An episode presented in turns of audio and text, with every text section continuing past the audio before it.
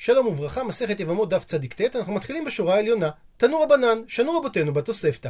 יש חולץ לאמו מספק, אף על פי שאמו היא אחת מחמש עשרה נשים הפותרות צרותיהן. ואותו דבר יש חולץ לאחותו מספק, ואותו דבר יש חולץ לביתו מספק. הוא מפרט את התוספתא, כיצד? המקרה שחולץ לאמו מספק, אמו ואישה אחרת, ולהם שני זכרים, וחזרו וילדו שני זכרים במחווה. ובא בנה של זו, ונשא אמו של זה, ובנה של זו נשא אמו של זה. ומתו בלא בנים, זה חולץ לשתיהן וזה חולץ לשתיהן. נמצא שכל אחד ואחד חולץ לאמו מספק. נעזר באיורים מהתרץ צבי כדי להבין את המקרה. ליעקב ורחל יש בן יוסף, ולחנה וראובן יש בן חצרון. ולכל אחד מהזוגות נולד בן נוסף, ליעקב ורחל נולד בן בשם אבי, ולחנה וראובן נולד בן בשם בני. והם נולדו במחווה, והתערבבו הוולדות, ולא ידוע מי האימא של אבי ומי האימא של בני. בהמשך מתו יעקב וראובן, ואז יוסף התחתן עם חנה, וחצרון התחתן עם רחל. ואחר כך מתו יוסף וחצרון, ואז נוצר מצב שגם אבי וגם בני צריכים לחלוץ גם לרחל וגם לחנה, שכל אחת מהם היא ספק או אמו או יבימתו. וממשיכה התוספתא, לאחותו מספק כיצד? אמו ואישה אחרת שילדו שתי נקבות במחווה, ובאו אחיהן שלא מאותה האם ונשאום ומתו בלא בנים, הרי הדין שחולץ לשתיהם, נמצא חולץ לאחותו מספק. ושוב נעזר באיורים, יעקב התחתן עם רחל, נולד להם בן בשם לוי, וליעקב יש שני בנים מנישואים קודמים, ראובן ושמעון. אחר כך מת יעקב או שהוא גירש את רחל, ומשה התחתן עם רחל וגם עם לאה. למשה ורחל נולדה בת בשם אסתר, ולמשה ולאה נולדה בת בשם בתיה. והבנות נולדו במחווה והתערבבו, ולא ידוע מי האימא של בתיה ומי האימא של אסתר. בהמשך ראובן התחתן עם אסתר ושמעון התחתן עם בתיה.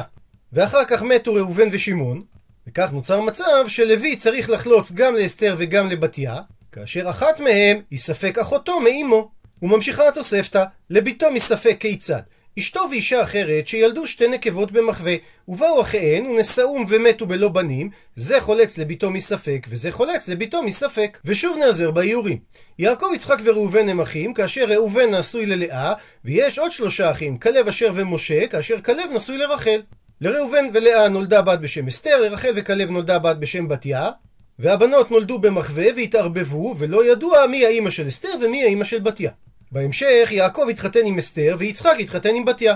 וכאשר יעקב ויצחק מתו, הרי ראובן אחיהם צריך לחלוץ לאסתר ובתיה, כאשר אחת מהם מספק ביתו. וממשיכה הגמרא תניא, שנינו בתוספתא, היה רבי מאיר אומר, איש ואישה פעמים שמולידין חמש אומות. דהיינו שיש להם חמישה ילדים עם ייחוס שונה לכל ילד. הוא מפרט את התוספתא כיצד. ישראל שלקח עבד ושפחה מן השוק, ולהן שני בנים. ונתגייר אחד מהן, אז נמצא אחד גר ואחד עובד כוכבים. הטבילן לשם עבדות, ונזקקו זה לזה, ונולד עוד ילד, הרי כאן גר ועובד כוכבים ועבד. ואז הוא שחרר את השפחה, ובא עליה העבד, ונולד ילד נוסף, הרי כאן גר ועובד כוכבים ועבד וממזר. ואז שחרר האדון שניהם והסיעם זה לזה, ונולד ילד, הרי כאן גר ועובד כוכבים ועבד וממזר וישראל. ושוב נעזר באיורים. האדון הישראלי קנה את עשיו שהוא עבד גוי ואת בוסמת שהיא שפחה גויה, ולהם נולדו שני ילדים גויים. אחר כך אחד הילדים התגייר, ובהמשך הטביל האדון הישראלי את עשיו ובוסמת לשם עבדות, כך שעכשיו נולד להם בן שלישי שהוא עבד. בשלב הבא שחרר האדון הישראלי את השפחה, אז עכשיו הרי ישראלית לכל דבר, אבל בעלה עדיין עבד, כך שהילד שנולד עכשיו הוא ממזר. ולבסוף שחרר האדון את העבד, והרי הוא ישראלי לכל דבר, אז הילד שנולד להם עכשיו הוא ישראל, הרי שיש לנו חמישה ילדים עם ייחוסים שונים. אחד גוי, אחד גר, אחד עבד, אחד ממזר ואחד ישראל. ושואלת הגמרא, מהי קמשמע לן? מה בא רבי מאיר לחדש לנו? עונה הגמרא שרבי מאיר בא לחדש שעובד כוכבים ועבד, הבעל בת ישראל, אבלד ממזר. מביאה הגמרא תנו רבנן, שנו רבותינו מקרה נוסף בתוספתא. יש מוכר את אביו להגבות עמו כתובתה. הוא מפרט את התוספתא כיצד. ישראל לקח עבד ושפחה מן השוק, ולהם בן שגם הוא עבד, שאותו ישראל לא קנה. ושחרר ישראל את השפחה, ואז דינה כישראלית, ונשאה האדון לאישה, ועמד וכתב אותו האדון את כל נכסיו לבנה של האישה.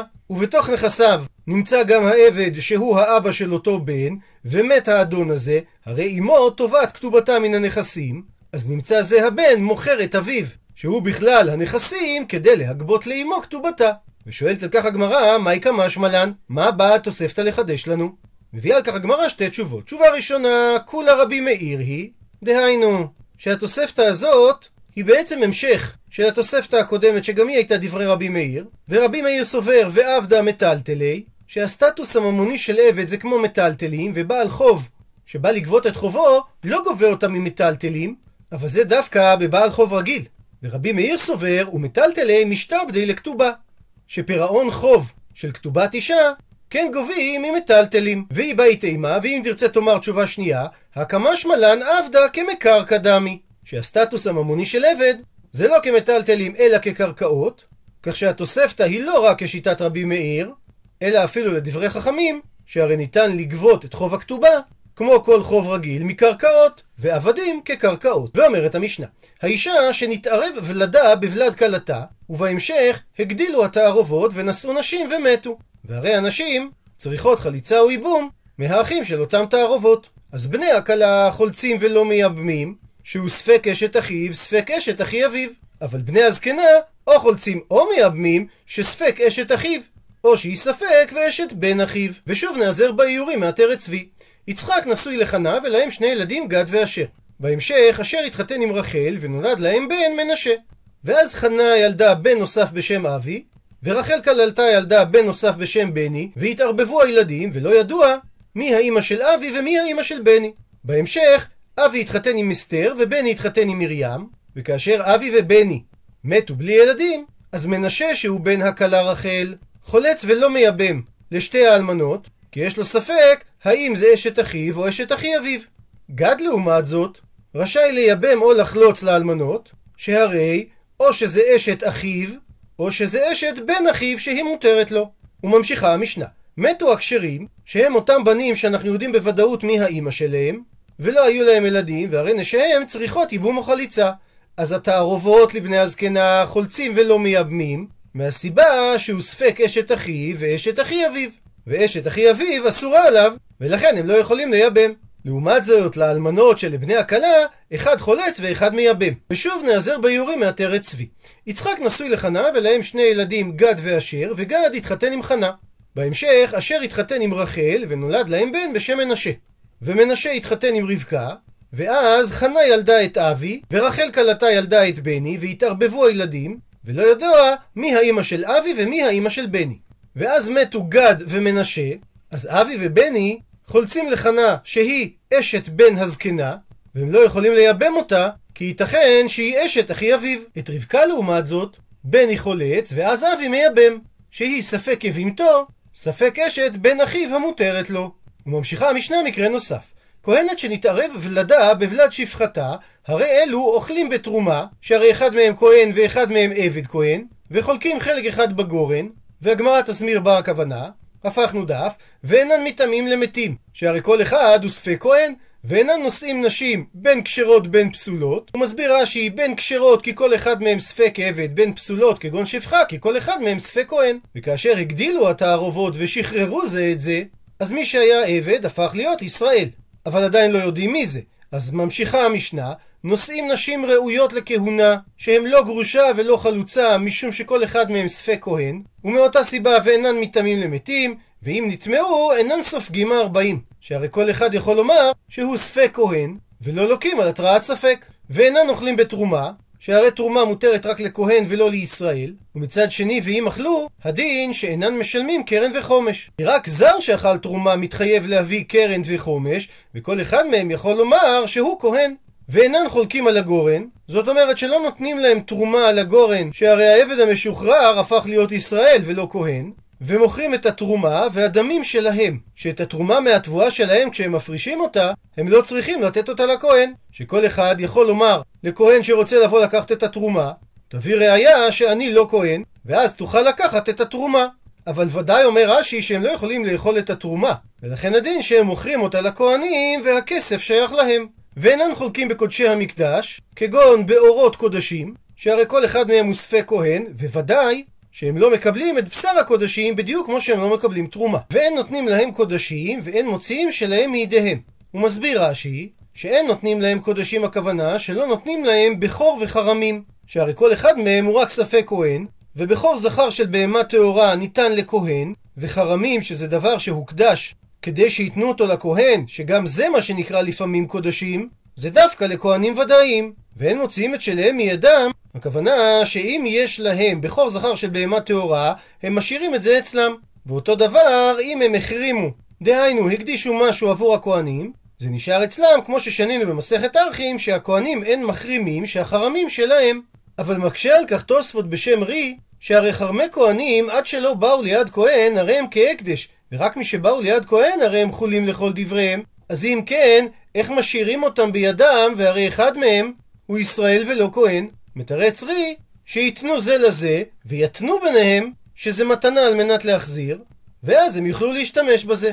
וממשיכה המשנה, ופטורים מן הזרוע ומן הלחיים ומן הקיבה, שמי ששוחט בהמת חולין, צריך לתת את החלקים האלה כמתנה לכהן. ועכשיו חוזרת המשנה ומסבירה מה הם יעשו עם הבכור זכר של בהמה טהורה, ובכורו יהא רועה עד שיסתאב.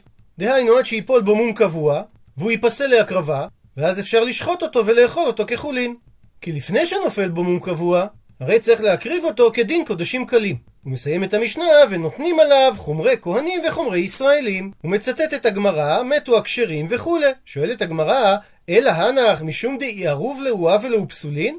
מזה שהמשנה אמרה שהבנים שאנחנו יודעים מי האימא שלהם נקראים כשרים, זה אומר שבני התערובות הם לא כשרים אלא פסולים? אבל מדוע שנקרא להם פסולים?